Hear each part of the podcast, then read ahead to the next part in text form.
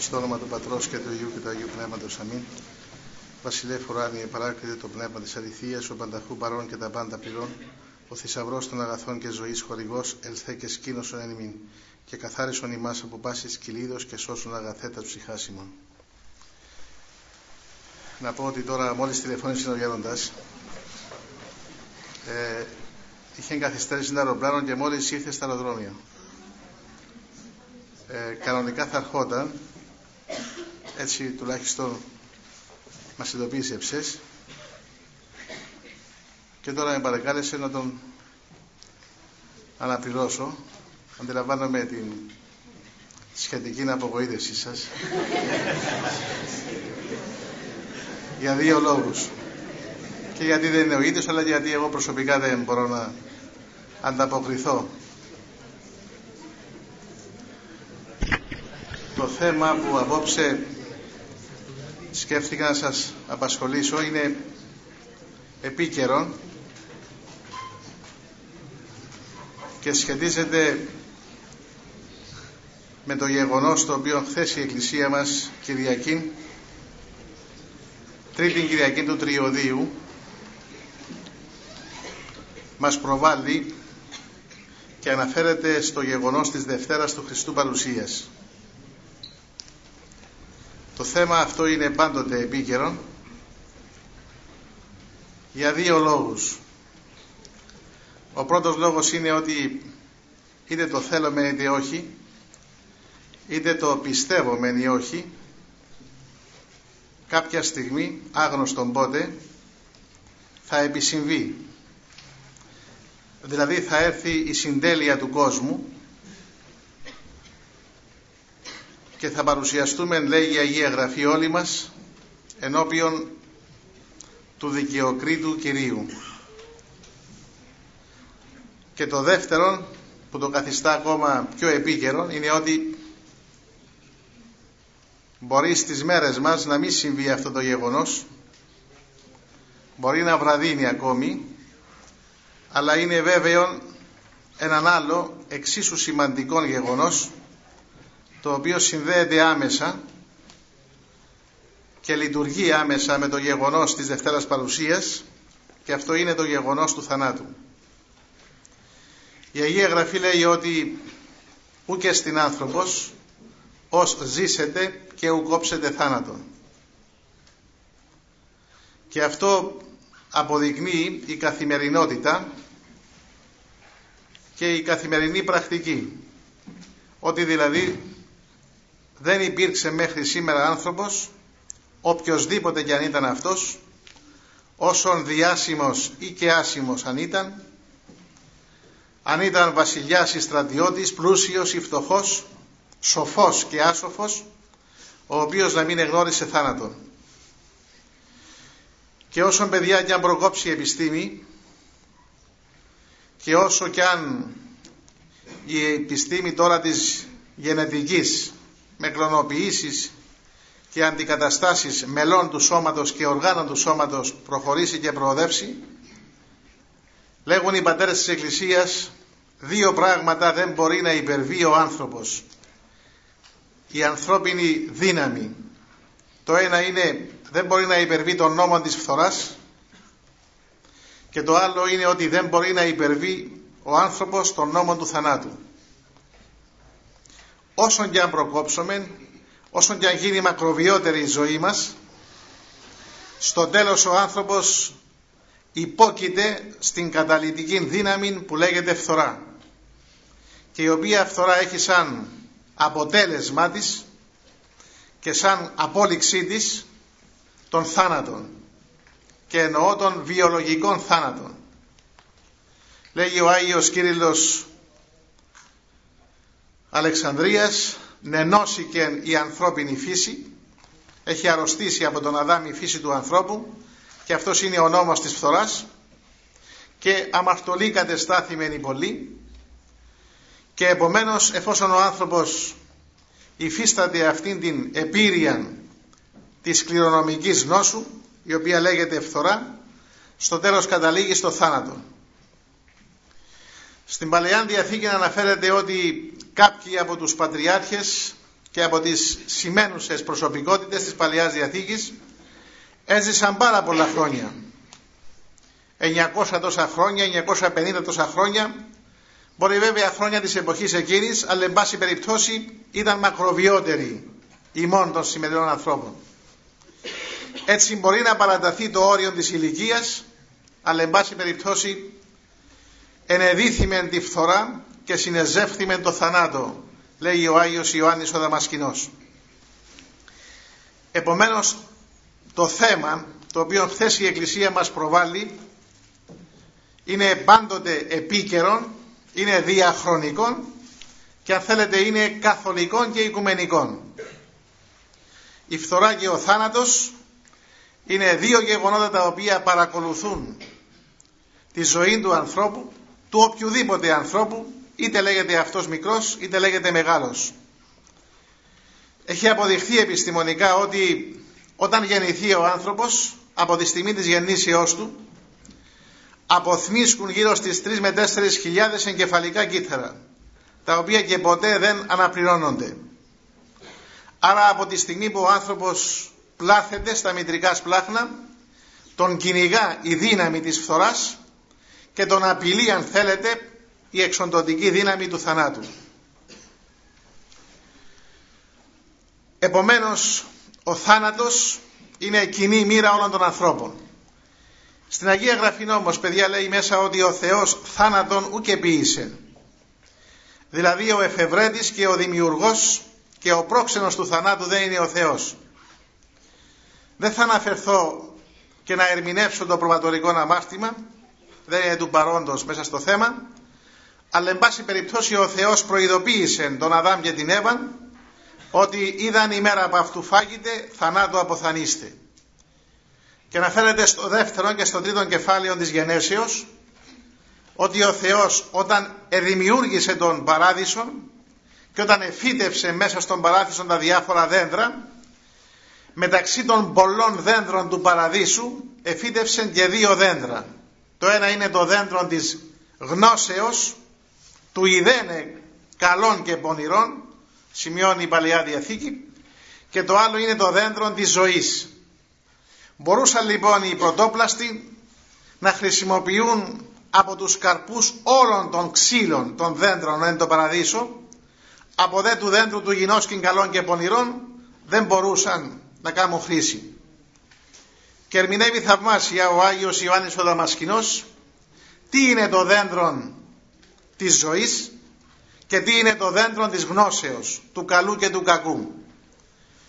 Και λέει ότι το δέντρο της ζωής αναφέρεται αλληγορικά και μεταφορικά το κείμενο της Παλαιάς Διαθήκης είναι η διακράτηση και η στενή εξάρτηση και ο σύνδεσμος του ανθρώπου με τον Θεό ενώ το δέντρο του Ιδένε, λέει χαρακτηριστικά ο Άγιος, είναι ο άνθρωπος να δώσει εμπιστοσύνη στην δική του δύναμη και να αξιοποιήσει κατά τρόπον όχι σωστόν τα χαρίσματα που του έδωσε ο Θεός με το κατοικώνα. Δηλαδή λέει ο Άγιος Ιωάννης ο Δαμασκηνός ότι επειδή ο άνθρωπος εδημιουργήθη εκ του μη όντως, έπρεπε για να μπορέσει να ζήσει και να υπάρξει να διατηρήσει στενές σχέσεις με το «ον» που είναι ο Θεός. Ο άνθρωπος όμως έκαμε κάτι άλλο. Έστρεψε τον εαυτόν του και την χτίσιν ολόκληρη προς τον εαυτόν του. Προς τον χτιστόν εαυτόν του, ο οποίος δημιουργήθηκε εκ του μειόντος, λέγει ο Άγιος. Συνέδεσε τον εαυτόν του ο άνθρωπος μαζί με τον χτιστόν εαυτόν του και έτσι είχε σαν αποτέλεσμα αυτή η σύνδεση να στρέψει και τον εαυτό του και όλη την χτίση προς το μείον, προς το, προς το χτιστόν. Και λέγει χαρακτηριστικά ο Άγιος το αμάρτημα των πρωτοπλάστων δεν είναι ηθικό αμάρτημα. Δηλαδή δεν είναι η παράβαση μιας εντολής του Θεού αλλά είναι οντολογικό αμάρτημα. Είναι δηλαδή αμάρτημα το οποίο κατέστρεφε και απειλούσε άμεσα αυτήν τούτη την ύπαρξή του. Δεν είναι του παρόντος. Εν πάση περιπτώσει. Σημειώνει όμως παιδιά αλλού πάλι η Παλαιά Διαθήκη ότι τελικά ο θάνατος εννοείται σαν συνέπεια της υπερβολικής αυτοεκτίμησης του ανθρώπου και της απόρριψης του Θεού τελικά ο θάνατος δεν ήρθε σαν τιμωρία στον άνθρωπο αλλά ήρθε σαν ευεργεσία. Επευεργεσία δέδοτε της ανθρώπης ο θάνατος σημειώνει η Παλαιά Διαθήκη. Για ποιον σκοπόν; Ή να μην ή το κακόν αθάνατον. Δηλαδή αν δεν γνωρίζαμε θάνατον το κακόν θα διαιωνιζόταν στους αιώνες και θα έμενε το κακόν μέσα στον παράδεισο έτσι λοιπόν με τον θάνατό μας καταλύεται και καταργείται, καταργείται το κράτος της αμαρτίας που έχουμε πάνω μας ώστε με την Ανάστασή μας στη Δευτέρα Παρουσία ο μεν, το μεν κακόν θα φύγει από τον άνθρωπο, από την ανθρώπινη φύση και τότε θα έχουμε έναν καινούριο σώμα απαλλαγμένο από οποιονδήποτε ίχνος φθοράς ή θανάτου. Το θέμα λοιπόν σήμερα είναι για την Δευτέρα του Χριστού παρουσία και το συνέδεσα μαζί με τον θάνατον γιατί η ώρα που αποθνίσκει ο άνθρωπος ουσιαστικά για τον καθένα από μας εκείνη η ώρα είναι ο ερχομός της Δευτέρας παρουσίας του Κυρίου. Γιατί λέει αλλού η Αγία Γραφή ότι εναπόκειται της ανθρώπης άπαξ αποθανήν. Μια φορά θα πεθάνει ο καθένας από μας μετά δε τούτο κρίσης σημειώνει πάλι η Αγία Γραφή. Και όταν λέει μετά από τον θάνατό μας επέρχεται η κρίση, λέγουν οι πατέρες της Εκκλησίας, σε πρώτον στάδιο έρχεται η μερική κρίση των ανθρώπων. Και σε δεύτερον στάδιο ε, θα έρθει η Δευτέρα Παρουσία, οπότε θα είναι η οριστική και τελεσίδικη κρίση. Να μιλήσουμε λοιπόν με, με λίγα λόγια για το δεύτερο αυτό γεγονός του ερχομού της Δευτέρας Παρουσίας του Χριστού. Να σας πω ότι και η Παλαιά Διαθήκη αλλά και η Καινή Διαθήκη είναι γεμάτες και σε πάρα πολλές περιπτώσεις αναφέρονται σε αυτήν την Δευτέρα Παρουσία του Χριστού και στον προφήτη Ισαΐα και στους ψαλμούς και στον Δανιήλ και σε πάρα πολλές άλλες περιπτώσεις μνημονεύεται το γεγονός της Δευτέρας Παρουσίας του Κυρίου. Εκεί βέβαια που το γεγονός αυτό παρουσιάζει έξαρση θα λέγαμε είναι ότι κάμνει αναφορά ο ίδιος ο Χριστός για τον ερχομόν του. Και η καλύτερη βέβαια αναφορά του Χριστού γίνεται στην χθεσινή Ευαγγελική περικοπή που ακούσαμε που είναι στο 25ο κεφάλαιο του Ματθαίου στίχος 13 και εξής. Βέβαια όταν θα πάτε σπίτι σας ή κάποια φορά που θα ευκαιρίσετε παρακαλώ πάρα πολύ και συνιστώ να διαβάσετε το 24ο κεφάλαιο του Ματθαίου που εκεί μέσα λέει ότι ο Χριστός ενώ καθόταν στο όρος των ελαιών ήρθαν οι μαθητές του και του είπαν να τους πει πότε θα γίνει η Δευτέρα παρουσία. Πότε θα γίνει το γεγονός αυτό. Και ο Κύριος τους λέει ότι θα γίνει μεν το γεγονός αυτό αλλά δεν είναι στην δικαιοδοσία σας να μάθετε δεν γνωρίζει κανείς πότε θα γίνει ούτε και οι άγγελοι ακόμα γνωρίζουν ή μη ο πατήρ μου μόνον. Και όταν λέει ότι το γνωρίζει ο πατήρ δεν σημαίνει ότι αφίσταται ο Υιός αυτής της γνώσεως της Δευτέρας Παρουσίας εδώ θέλει να πει λέγουν οι πατέρες ότι μόνο ο Θεός γνωρίζει αυτό το πράγμα. Ακόμα και ο Υιός ως άνθρωπος, ερμηνεύουν οι πατέρες, δεν το γνωρίζει αυτό το γεγονός. Βέβαια αυτό είναι σχηματικό. Ασφαλώς, επειδή ήταν θεάνθρωπος ο Κύριος, είχε γνώση και ως άνθρωπος του γεγονότος τούτου. Θέλει να πει ότι η ώρα και η στιγμή και ο καιρός που θα επισυμβεί η Δευτέρα Παρουσία παραμένει άγνωστη στους ανθρώπους. Ουδής γνωρίζει αυτό το γεγονός πότε θα γίνει. Το βέβαιο λέγουν οι πατέρες είναι ότι θα γίνει. Μέσα βέβαια στην Αγία Γραφή δεν μας άφησε όπως λέει ο Ιερός Χρυσόστομος εντελώς ε, άμυρους γνώσεως του πότε θα γίνει αυτό το γεγονός γι' αυτό οι πατέρες επισημαίνουν μερικά γεγονότα χαρακτηριστικά της Δευτέρας του Κυρίου Παρουσίας. Ο ίδιος ο Χριστός στο 24ο κεφάλαιο του Ματθαίου λέει ότι θα προηγηθεί του ερχομού του Χριστού. Έχω σημειώσει αρκετά πράγματα εδώ που λέει ότι πολλοί γαρελεύσονται επί το ονόματί μου λέγοντες εγώ είμαι ο Χριστός και πολλούς πλανήσουσι. Ακόμη με λύσετε ακούει πολέμους και ακουάς πολέμου. Οράτε μη θροείστε, μη φοβάστε, Δίγαρ πάντα γενέστε, αλλού εστί το τέλος. Θα υπάρξουν δηλαδή πολεμικές συγκρούσεις κλπ. Και ακόμα εγερθήσετε έθνος επί έθνος και βασιλεία επί βασιλεία και έσονται λοιμή και λοιμή. Λοιμός με γιώτα είναι πείνα, λοιμός με όμικρο γιώτα είναι επιδημίες. Και σεισμοί κατά τόπους. Πάντα δε ταύτα αρχή οδύνων, λέει ο Χριστός. Και ακόμα τότε παραδώσου συνημάς εις θλίψη και αποκτενού συνημάς και έσαστε μισούμενοι υποπάντων δια το όνομά μου. Αναφέρεται στις θλίψεις που θα υποστούν οι οπαδοί του Χριστού, οι μαθητές του Χριστού. Και τότε σκανδαλιστήσονται πολλοί και αλλήλους παραδώσουσι και μισήσουσιν αλλήλους. Και ακόμη πολλοί ψευδοπροφήτες εγερθήσονται και πλανήσουσι πολλούς. Και δια το πληθυνθήνε την ανομία ψυγίσεται η αγάπη των πολλών. Το ένα είναι αυτό ότι θα υπάρξουν πάρα πολλές κοινωνικές και φυσικές αναταραχές στον κόσμο. Το άλλο που θα συμβεί, λέει ο Χριστός, είναι ότι θα κηρυχθεί το Ευαγγέλιο μπάση τη χτίση. Δηλαδή θα ακούσει και ο τελευταίος άνθρωπος για το γεγονός του ερχομού του Χριστού στον κόσμο. Αυτό βέβαια δεν σημαίνει κατά ανάγκη ότι αυτοί που θα ακούσουν τελικά θα γίνουν και μαθητές του Χριστού. Το τρίτο γεγονός το οποίο θα γίνει και το σημειώνει και ο Απόστολος Παύλος αλλά και ο προφήτης Ισαΐας είναι ότι πριν από το τέλος του κόσμου θα πιστέψουν και οι Εβραίοι.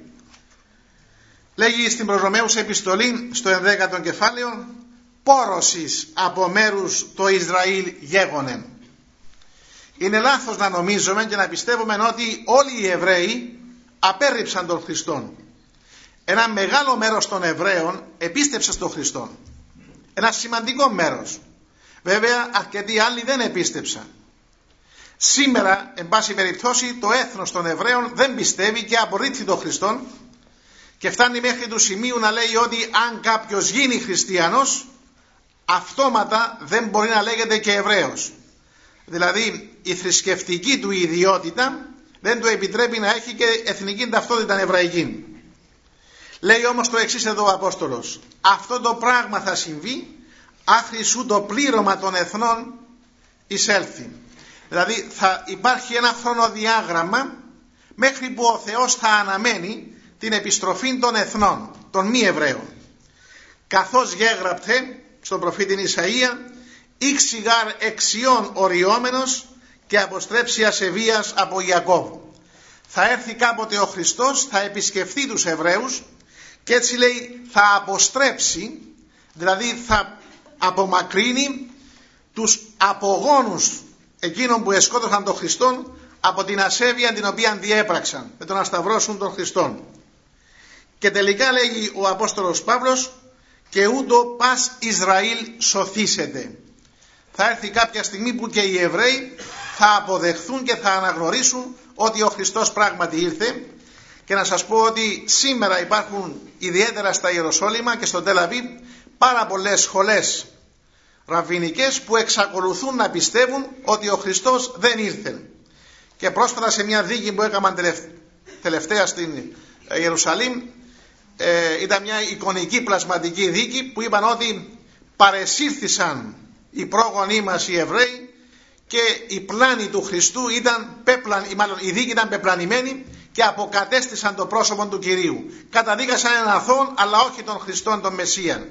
Εξακολουθούν όμως μέχρι σήμερα να αναμένουν τον Μεσσία και μάλιστα με έναν θρησκευτικό φανατισμό ιδιαίτερα στα Ιεροσόλυμα αν πάτε θα δείτε ότι έχουν μια δική τους συνοικία εκείνοι θα λέγαμε οι φανατισμένοι κάπως Εβραίοι φορούν ένα ειδικό φόρεμα, έναν παρτό μεγάλο με, με ένα καπέλο στο κεφάλι και μαγιά που κρέμονται στα αυτιά τους δεξιά και αριστερά. Και όταν πήγα τελευταίως πριν δύο, δύο μήνες στο Ισραήλ ήταν η εορτή της κοινοποιίας. Ενώ περνούσες έξω από σπίτια που είναι μεγάλα σπίτια και πολυτελείες στην αυλή των σπιτιών τους είχαν φτιάξει σκηνές και έμεναν εκεί μέσα η εορτή της κοινοποιίας τους θυμίζει την περίοδο κατά την οποία αυτοί έμεναν μέσα σε σκηνές κατά τη διάρκεια της πορείας τους μέσα στην έρημο. Την Παρασκευή το Σάββατο μάλλον δεν κάνουν τίποτε απολύτως, μέχρι που και το φως δεν το ανάβουν το Σάββατο, ούτε και μαγειρεύουν, ούτε και κινούνται με αυτοκίνητο. Και εξακολουθούν ακόμη να πιστεύουν ότι ο Χριστός θα έρθει. Είναι και αυτό ένα σημείο της Δευτέρας Παρουσίας του Κυρίου. Ένα άλλο σημείο είναι ότι θα έρθει ξανά στον κόσμο ο προφήτης Ηλίας λέγουν μερικοί από τους πατέρες και ο προφήτης Ενόχ γιατί αυτοί οι δύο προφήτες και άγιοι της Παλαιάς Διαθήκης δεν εγνώρισαν των φυσικών σωματικών θάνατων που συνήθως γνωρίζουν οι άνθρωποι αλλά ενώ εζούσαν ανελήφθησαν στους ουρανούς χωρίς να γνωρίσουν σωματικών θάνατων. Και κάποτε ερώτησαν τον Χριστό ότι ο Ηλίας θα έρθει. Και τους είπε ο Χριστός είπεν αυτής ο Ιησούς Ηλίας μεν ελθόν πρώτον αποκαθιστά πάντα που αφήνει εδώ να νοηθεί ότι παραμονές της Δευτέρας Παρουσίας του Κυρίου ενδέχεται, ερμηνεύουν οι πατέρες, να εμφανιστεί στον κόσμο τόσο ο προφήτης Ηλίας όσο και ο προφήτης Ενόχ οι οποίοι θα κηρύξουν μετάνοια και επιστροφή των Χριστών στους ανθρώπους τους οποίους όμως λέγουν κάποιοι πατέρες θα συλλάβει και θα εκτελέσει, θα σκοτώσει ο Αντίχριστος. Και ένα από τα τελευταία σημάδια του ερχομού του Χριστού στον κόσμο είναι η παρουσία του Αντιχρίστου. Είναι μεγάλο το κεφάλαιο που λέγεται Αντίχριστος. Αναφέρεται σε αρκετές περιπτώσεις μέσα στην Καινή και στην Παλαιά Διαθήκη. Να αναφέρω κάτι από την Προσθεσσαλονική επιστολή που λέει ότι προσέχετε λέει ο Απόστολος Παύλος μη της ημάς εξαπατήσει κατά μηδένα τρόπον ότι, δηλαδή για την Δευτέρα παρουσία, εάν μη έλθει η αποστασία πρώτον και αποκαλυφθεί ο άνθρωπος της αμαρτίας, ο Υιός της απολίας, θα προηγηθεί του ερχομού του Χριστού το γεγονός της αποστασίας και θα έρθει ο άνθρωπος της αμαρτίας, ο Υιός της απολίας. Μιλά για συγκεκριμένο πρόσωπο το οποίο θα εμφανιστεί στον κόσμο είναι ο αντικείμενος όπως τον χαρακτηρίζει ο Απόστολος Παύλος και ο υπερερώμενος επί πάντα λεγόμενων θεών ή σέβασμα. Δηλαδή η παρουσία του ανθρώπου τούτου θα είναι πράγματι άνθρωπος. Δεν θα είναι ενσαρκωμένος διάβολος.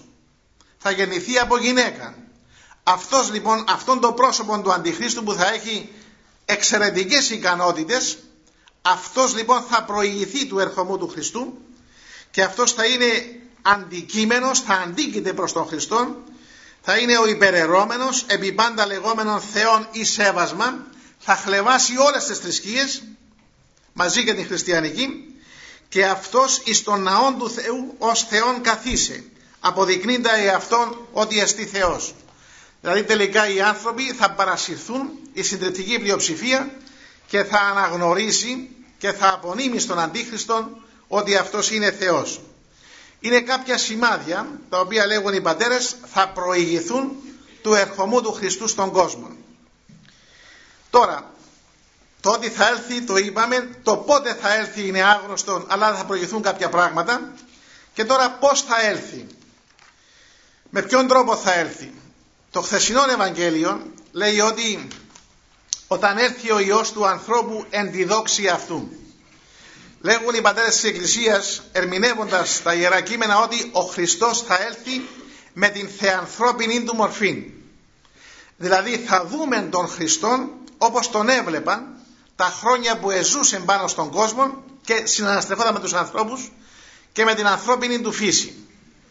Άλλωστε είναι πίστη της Εκκλησίας μας ότι ο Χριστός την ημέρα της αναλήψεως επήρε μαζί του και την ανθρώπινη του φύση. Λέγουν οι Άγιοι Πατέρες ότι τη στιγμή της συλλήψεως του Χριστού στα πανάχραντα σπλάχνα της υπεραγίας Θεοτόκου εκεί η, Θεία Φύση του Χριστού διαπνεύματος Αγίου παρέλαβε από τα αίματα της Παναγίας τα άχραντα και αμόλυντα αίματά της και έπλασε αυτός διεαυτόν ανθρωπίνη φύση. Δηλαδή ο ίδιος ο Χριστός διαπνεύματος Αγίου έπλασε την ανθρώπινη του φύση με την οποία ενώθηκε για να μας δείξει ότι ο άνθρωπος Χριστός δεν είναι δημιούργημα οποιασδήποτε συνευρέσεως της υπεραγίας Θεοτόκου με κάποιον άνθρωπο εκείνη τη στιγμή του Ευαγγελισμού και λέει ότι ενώθηκε με την ανθρώπινη φύση κατά τρόπον ακαριαίων και στο διηνεκές. Δηλαδή προσέλαβε ανθρώπινη φύση, την ένωσε με τον εαυτόν του ο Χριστός, ως Υιός και Λόγος του Θεού, κατά τρόπον ακαριαίων, δηλαδή αυτόματον, σε κλάσματα δευτερολέπτου. Και αυτή η ένωση παραμένει παραμένει αδιέρετη εις το διηνεκές. Για πάντα δηλαδή ο Χριστός παραμένει ενωμένος με την ανθρώπινη φύση. Και αυτή τη στιγμή που εμείς μιλούμε, στα δεξιά του Θεού και Πατρός κάθεται ο Χριστός ως Υιός και Λόγος του Θεού με την ανθρώπινη του φύση. Και είναι αυτή η ανθρωπίνη φύση που προσεδρεύει ή μάλλον που συνηγορεί για τις δικές μας αμαρτίες. Και με αυτήν την ανθρώπινη φύση θα τον δούμε στη Δευτέρα Παρουσία. Άλλωστε, μνημονεύεται στις πράξεις των Αποστόλων ότι την ημέρα της αναλήψεως όταν ο Χριστός ανελήφθη στους ουρανούς και εκείταζαν οι μαθητές των Χριστών αναλαμβανόμενων και ειστήκησαν ενεοί, εκείταζαν άναυδοι σε κάποια στιγμή παρουσιάστηκαν άγγελοι και τους είπαν άνδρες Γαλιλαίοι τι εστίκατε εμβλέποντες εις των ουρανών ούτως ο Ιησούς ο αναληφθής αφημών εις των ουρανών ελεύσετε ον τρόπον εθεάσαστε αυτόν. Δηλαδή όπως είναι να ανεβαίνει έτσι θα δούμε και εμείς τον Χριστό να έρχεται.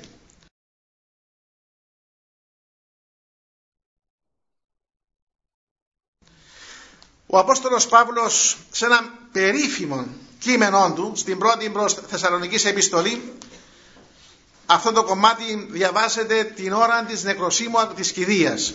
Εκεί που ψάλεται η νεκρόσιμη ακολουθία η εξόδιος καλύτερα ακολουθία ενός δικού μας και κοιμημένου η Εκκλησία μας όρισε να αναγινώσκεται ένα θαυμάσιο κείμενο από την Δευτέρα προς Θεσσαλονικής επιστολή. Και λέει χαρακτηριστικά ο Απόστολος Παύλος.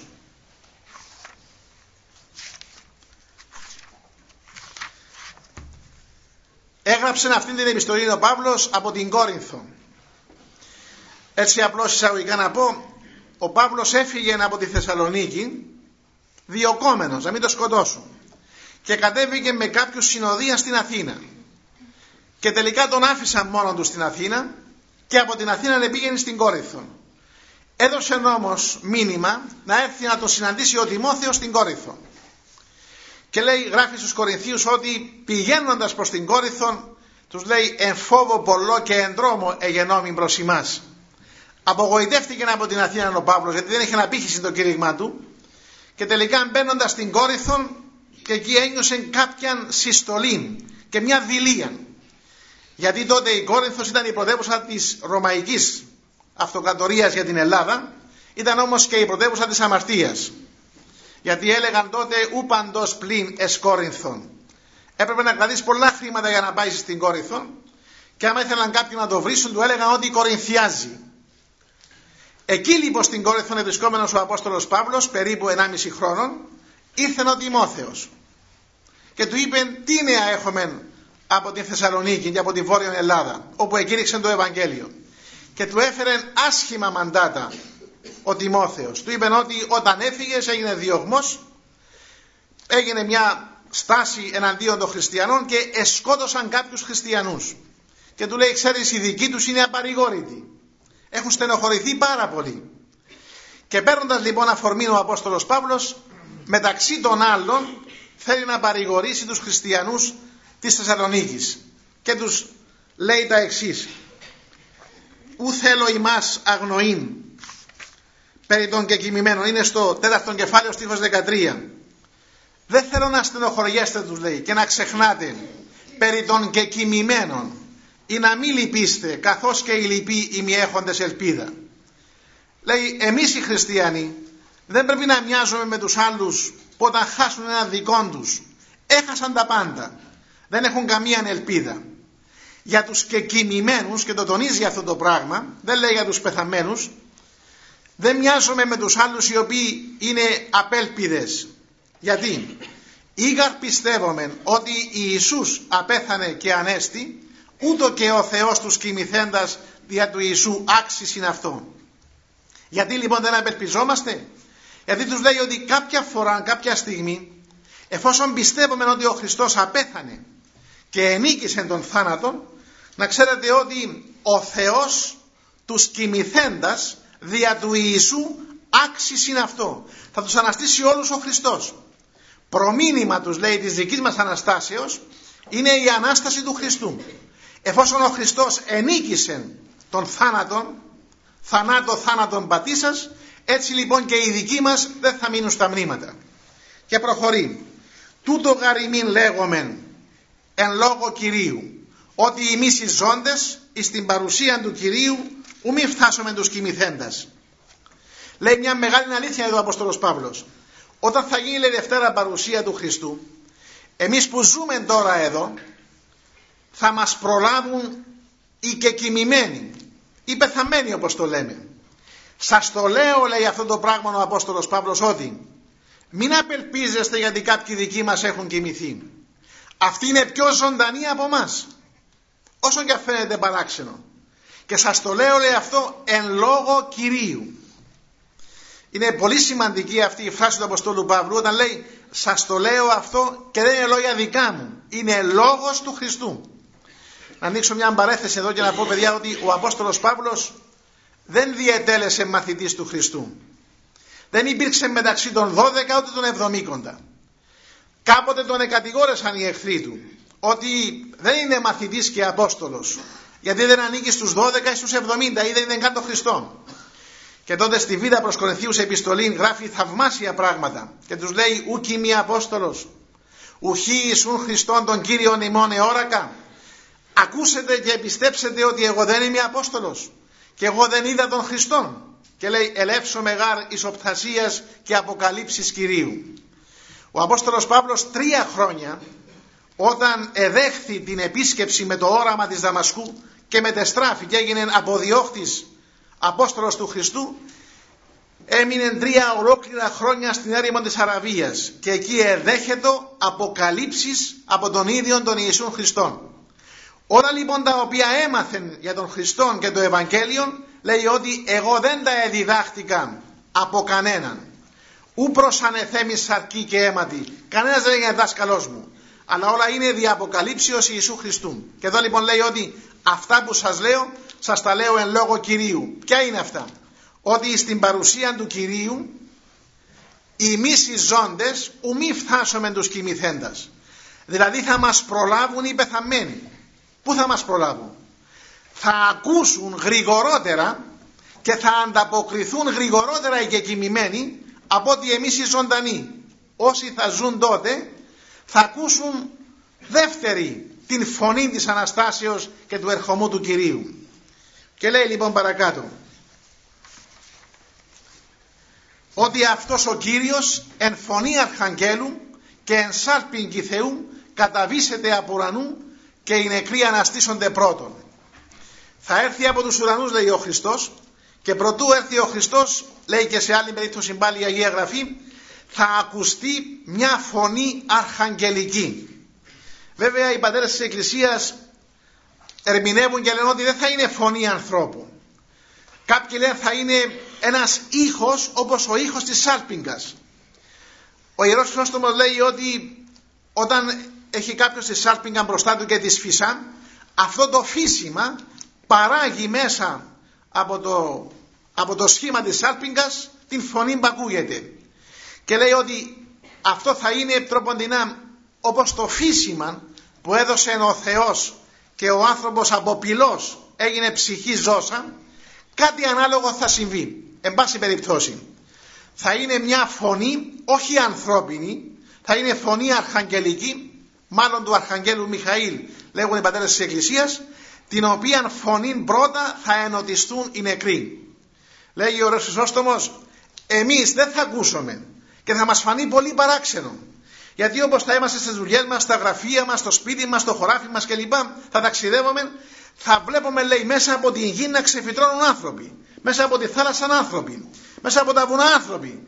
Και προς τη θα τα χάσουμε, λέμε, μα τι θα συμβεί; Πρώτοι θα ακούσουν την φωνή της Αναστάσεως οι νεκροί. Εμείς στη συνέχεια, οι μισιζόντες, οι περιλυπόμενοι, άμα συναυτής αρπαγισόμεθα, ερνεφέλες, εις απάντηση του Κυρίου εις αέρα. Το δεύτερο στάδιο θα είναι η δική μας σειρά. Όσοι θα ζουν πάνω στον κόσμο. Θα ακούσουμε δεύτερη την φωνή της Αναστάσεως. Θα αρχίσουν λοιπόν να ανεβαίνουν μέσα από την γη με καινούρια σώματα. Καινούριες υπάρξεις. Το ίδιο το σώμα που έχει ο άνθρωπος τώρα θα είναι ακριβώς το δικό μας το σώμα. Όχι άλλο σώμα. Όχι ξανά φτιαγμένο άλλο σώμα. Θα είναι ένα σώμα το ίδιο αλλά απαλλαγμένο από το βάρος της ύλης, από πνευματοποιημένο λέγουν οι πατέρες και από το βάρος της αμαρτίας. Και θα ανεβαίνουν προς τα πάνω, θα το βλέπουμε να πηγαίνουν προς τα πάνω.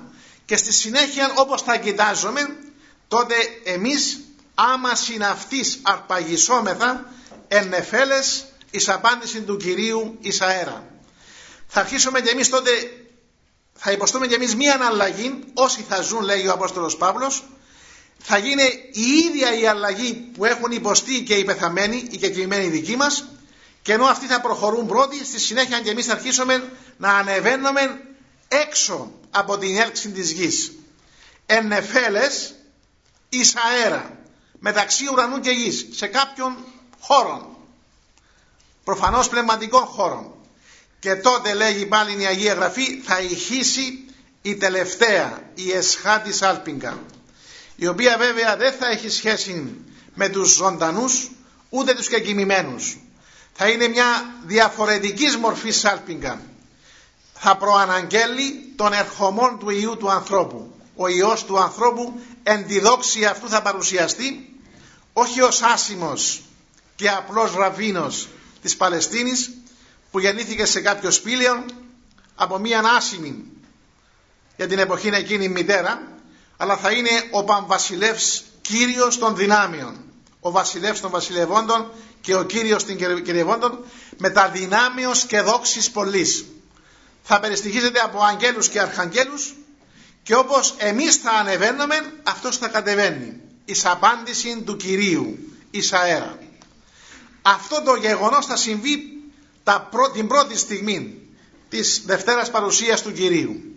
Και εκείνη τη στιγμή όπως σημειώνει ο ίδιος ο Χριστός συναχθήσετε έμπροσθεν αυτού πάντα τα έθνη από του Αδάμ μέχρι του τελευταίου ανθρώπου του τελευταίου και κοιμημένου του τελευταίου θα έλεγε κανείς ζωντανού ανθρώπου ενώπιον του Χριστού και ακούσαμε χθες το Ευαγγέλιο ποιο είναι το κριτήριο; Για να μην σας κουράζω και ταλαιπωρώ πάντοτε μου έκαμε εντύπωση και έλεγα μα είναι τόσο απλό πράγμα Λέει ο Χριστός, επίνασα και εδώ κατέμει φαγήν. Εδίψισα και εποντήσαντέμι. Ξένος είμαι και συνηγάγεται με. Γυμνός και λοιπά και λοιπά. Εφυλακή. Και θα αποκριθούν να του πούν ημέν κύριε πότε σε είδαμε πεινώντα ή διψώντα. Και τους πει εφόσον επιήσατε, εμεί επιήσατε. Το υπενθυμίζω. Και θα του πούν και οι άλλοι κύριε πότε σε είδαμε. Και τους είπε εφόσον ούτε επιήσατε, ούτε εμεί επιήσατε. Δηλαδή το κριτήριο θα είναι, λέγουν οι πατέρες, η εντυπράξη αγάπη. Εάν ο άνθρωπος είδε στο πρόσωπο του συνανθρώπου του τον αδελφόν του. Και όχι μόνο είδε στο πρόσωπο του συνανθρώπου του τον αδελφόν του, αλλά εάν είδε στο πρόσωπο του συνανθρώπου του τον ίδιο τον Χριστό. Μερικοί λέγουν, λέγει ο Ρεσφρόστομος, άρα εγώ να διώψω μην στον νηστικό, να φιλοξενώ τον ξένο, να διώ νερό στον διψασμένο, να πάω στο νοσοκομείο να δω κάποιους αρρώστους, να πάω στη φυλακή και εξοφλήσα. Έτσι λοιπόν από αυτό το εισιτήριο για να πάω στον παράδεισο. Και λέει ο Ρεσόστομος μη σε απαντά αυτό το πράγμα. Προτού κάμεις αυτήν τη σκέψη λέει κάμε κάτι άλλο. Να δεις με ειλικρίνεια τον εαυτόν σου. Στάσου λέει προς εαυτόν κάμε έτσι μία αυτοκριτική και αυτογνωσία και πες ότι εγώ αυτή τη στιγμή στο πρόσωπο του οποιοδήποτε συνανθρώπου μου είτε αυτός είναι γνωστός, είναι συγγενής, είναι φίλος, είναι άγνωστος, είναι εχθρός, τον μισό και τον φθονό. Να προσπαθήσεις να δεις τον άλλον ως τον αδελφό σου ή τον άλλον ως τον ίδιο τον Θεό σου. Λέει ο Άγιος Μακάριος, είδες τον αδελφό σου απέναντί σου, είδες Κύριον τον Θεό σου. Φτάνεις σε αυτό το σημείο, τότε λέει εκείνη τη στιγμή θα δεις ότι ενώ με τον άλλο συναναστρέφεσαι, μπορεί να είσαι στο ίδιο σπίτι ακόμα, να είστε εξαίματος συγγενείς, αδέρφια, πατέρας, μητέρα κλπ. Μπορεί να είναι ο ή η σύζυγός σου. Μπορεί να είσαι στο ίδιο γραφείο. Μπορεί να είσαι στο ίδιο θρανείο κλπ. Ενώ λέει συγχρονιζόσαστε κάθε μέρα και συναναστρέφεστε, εν τούτης, ενώ τοπικά είστε πολύ κοντά, καρδιακά και αδελφικά έχετε τεραστία απόσταση. Γιατί τι υψώνεται μεταξύ σας; Υψώνεται έναν δίχως μεγάλο. Και ποιο είναι αυτό; Το άτομό μας, ο ατομισμός μας. Και αυτό είναι ο εγωισμός μας. Και ερμηνεύουν οι πατέρες, το λέω έτσι αδελφικά σε όλους μας, γιατί όλοι πάσχομεν από αυτήν την νόσο του εγωισμού, γιατί πρώτα κοιτάζουμε τον εαυτό μας. Όταν ο άνθρωπος λειτουργεί για το άτομό του και για τον εαυτό του, σε τελική ανάλυση λέει ο Άγιος Γρηγόρος ο Παλαμάς επαναλαμβάνει σε την πράξη ποιον; Το προβατορικό αμάρτημα γιατί ο Αδάμ και η Εύα αγάπησαν τον εαυτόν τους και απέρριψαν τον Θεό τους. Αναφέρεται στο γεροντικό ότι κάποτε ο Άγιος Μακάριος ο Αιγύπτιος περπατούσε μέσα στην έρημο. Και κατούσε το ραβδί του και προχωρούσε. Σε κάποια στιγμή κάπου εσκόνταψε μέσα στην άμμο της ερήμου ψάχνει με το ραβδί και βρίσκει το κρανίο ενός ανθρώπου. Και άκουσε μία φωνή που του έλεγε χτύπησε με το ραβδί πάνω και του λέει γιατί με χτύπας δεν μου φτάνει η κόλασή μου και τότε ο Άγιος γεμάτος απορία του είπε και ποια είναι η κόλασή σου; Λέει εγώ είμαι στην κόλαση λέει να μάθω και εγώ ποια είναι η κόλασή σου να σου πω του λέει ποια είναι η κόλασή μου είμαι δεμένος με κάποιον άλλον η πλάτη μου με την πλάτη του και δεν μπορώ να δω το πρόσωπό του και του λέει αυτή είναι η κόλασή σου του λέει ναι γιατί εγώ έζησα στον κόσμο αγαπώντας και νοιάζοντας μόνο για τον εαυτό μου για το άτομό μου. Δεν είδα τον άλλον απέναντί μου σαν αδελφό μου. Δεν εφέρθηκα σαν πρόσωπο εφέρθηκα σαν άτομο και επειδή λοιπόν υπήρξα άτομο με τιμωρεί τώρα ο Θεός και έχω ο ένας είμαστε δεμένοι ένας με την πλάτη του άλλου αυτό λοιπόν το οποίο θέλει να τονίσει ο Χριστός στην περικοπή που ακούσαμε χθες είναι δεν είναι εύκολο πράγμα ο άνθρωπος από άτομον να γίνει πρόσωπο. Και όταν ο άνθρωπος λέει ο Άγιος Γρηγόριος ο Παλαμάς γίνει πρόσωπο τι σημαίνει; Πρόσωπος σημαίνει να γίνει κατ' εικόνα του τριαδικού Θεού που ο Θεός μας είναι πρόσωπο. Και η Αγία Τριάδα τι είναι; Ποια είναι η πεμπτουσία της ζωής της Αγίας Τριάδος; Ένα είναι το γεγονός. Έχουμε τρία πρόσωπα τα οποία κοινωνούν μεταξύ τους εν ισοτιμία και ομοσιότητη. Έτσι λοιπόν ο άνθρωπος που θέλει να γίνει κατ' εικόνα του Θεού πρέπει να, γίνει, να πάψει να είναι άτομο και να είναι πρόσωπο. Αυτό είναι το κριτήριο. Αλλά για να φτάσουμε στο σημείο τούτον χρειάζεται πάλι και αγώνας πολλής. Ο Άγιος Σεραφείμ του Σάροφ στη δύση της ζωής του εκατάφερε να λέει τον άλλον χαρά μου. Και όταν ήμασταν φοιτητές και τελειώνω, πήγαμε να δούμε κάποιον πατέρα Αβιμέλεχ στα Καρούγια. Η νεανική περιέργεια καμιά φορά δεν έχει όρια. Τον βρήκαμε σε μια σπηλιά το γέροντα. Είμαστε κάπου 15-16 φοιτητές. Εμπήκαμε μέσα στο κελί του. Μόλις μας είδε ένας αδύνατος ξερακιαμένος γέροντας άρχισε να κλαίει μας αγκάλιασε και μας φιλούσε και καθίσαμε εκεί έκλαιε γιατί δεν είχε να μας κεράσει τίποτε λέει παιδιά μου ήρθετε δεν έχω τίποτε να σας δώσω είχα κάτι λοκούμια αλλά δεν τα βρίσκω Δηλαδή εστενοχωρέθηκε γιατί δεν μας έδωσε, λέει να σας δώσω ένα ποτήρι νερό, έχω νερό. Είχε εκεί μια στάμνα. Λέει δεν θέλαμε τίποτε. Και του είπαμε πόσα χρόνια έχει που είσαι στα Όρος; Πήγαμε το 1965. Ήμουν τότε δευτεροετής φοιτητής, τριτοετής φοιτητής. Κάποιοι ήσασταν αγέννητοι. Και λέει, είμαι από το 1890 στο Άγιον Όρος.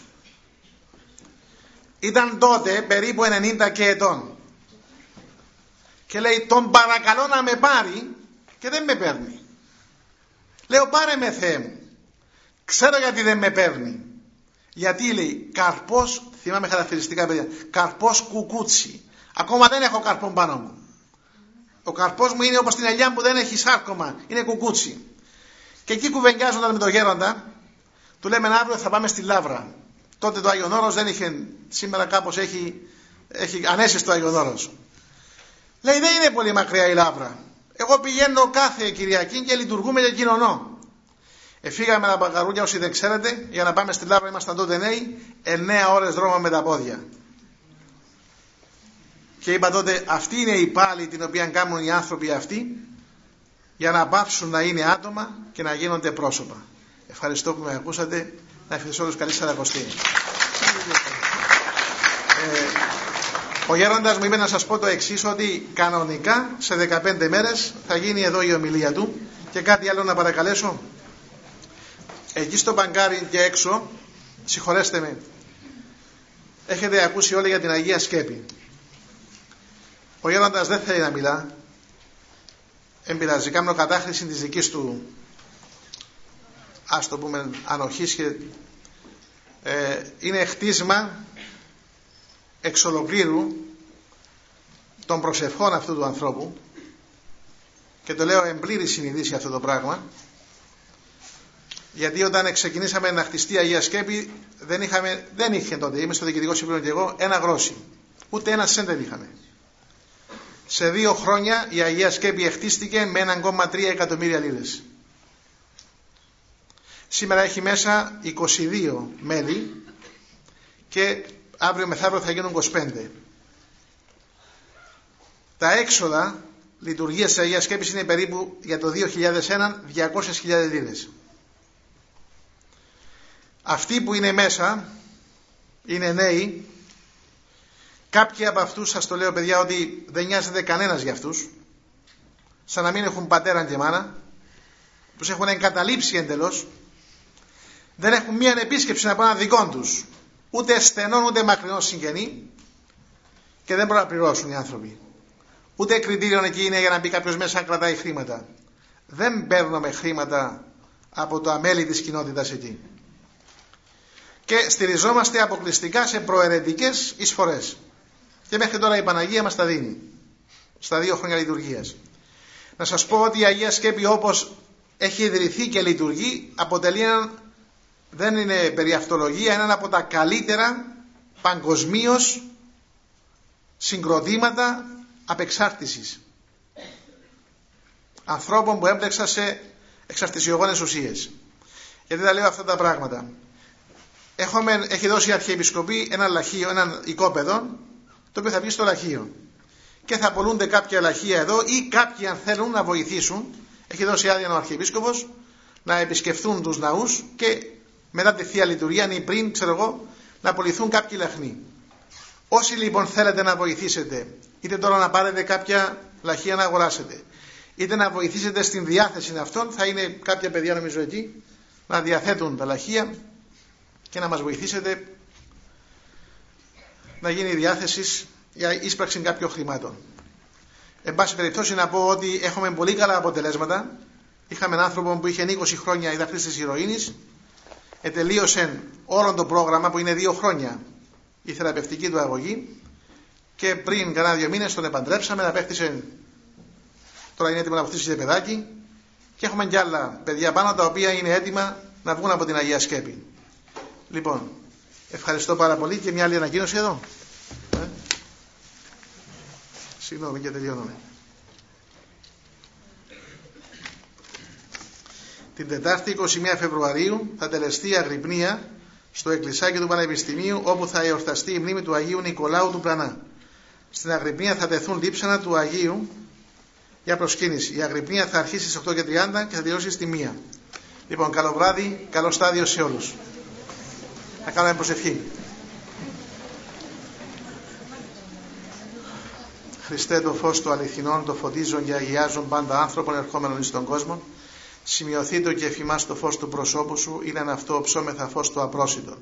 Και κατεύθυνον τα διαβήματα ημών προς εργασία των εντολών σου, πρεσβείες Παναυχάντου σου Μητρός και πάντα σου των Αγίων Αμήν. Διευχών των Αγίων Πατέρων ημών, Κύριε Ιησού Χριστέ ο Θεός, ελέησον και σώσον ημάς. Αμήν. Καλό βράδυ παιδιά.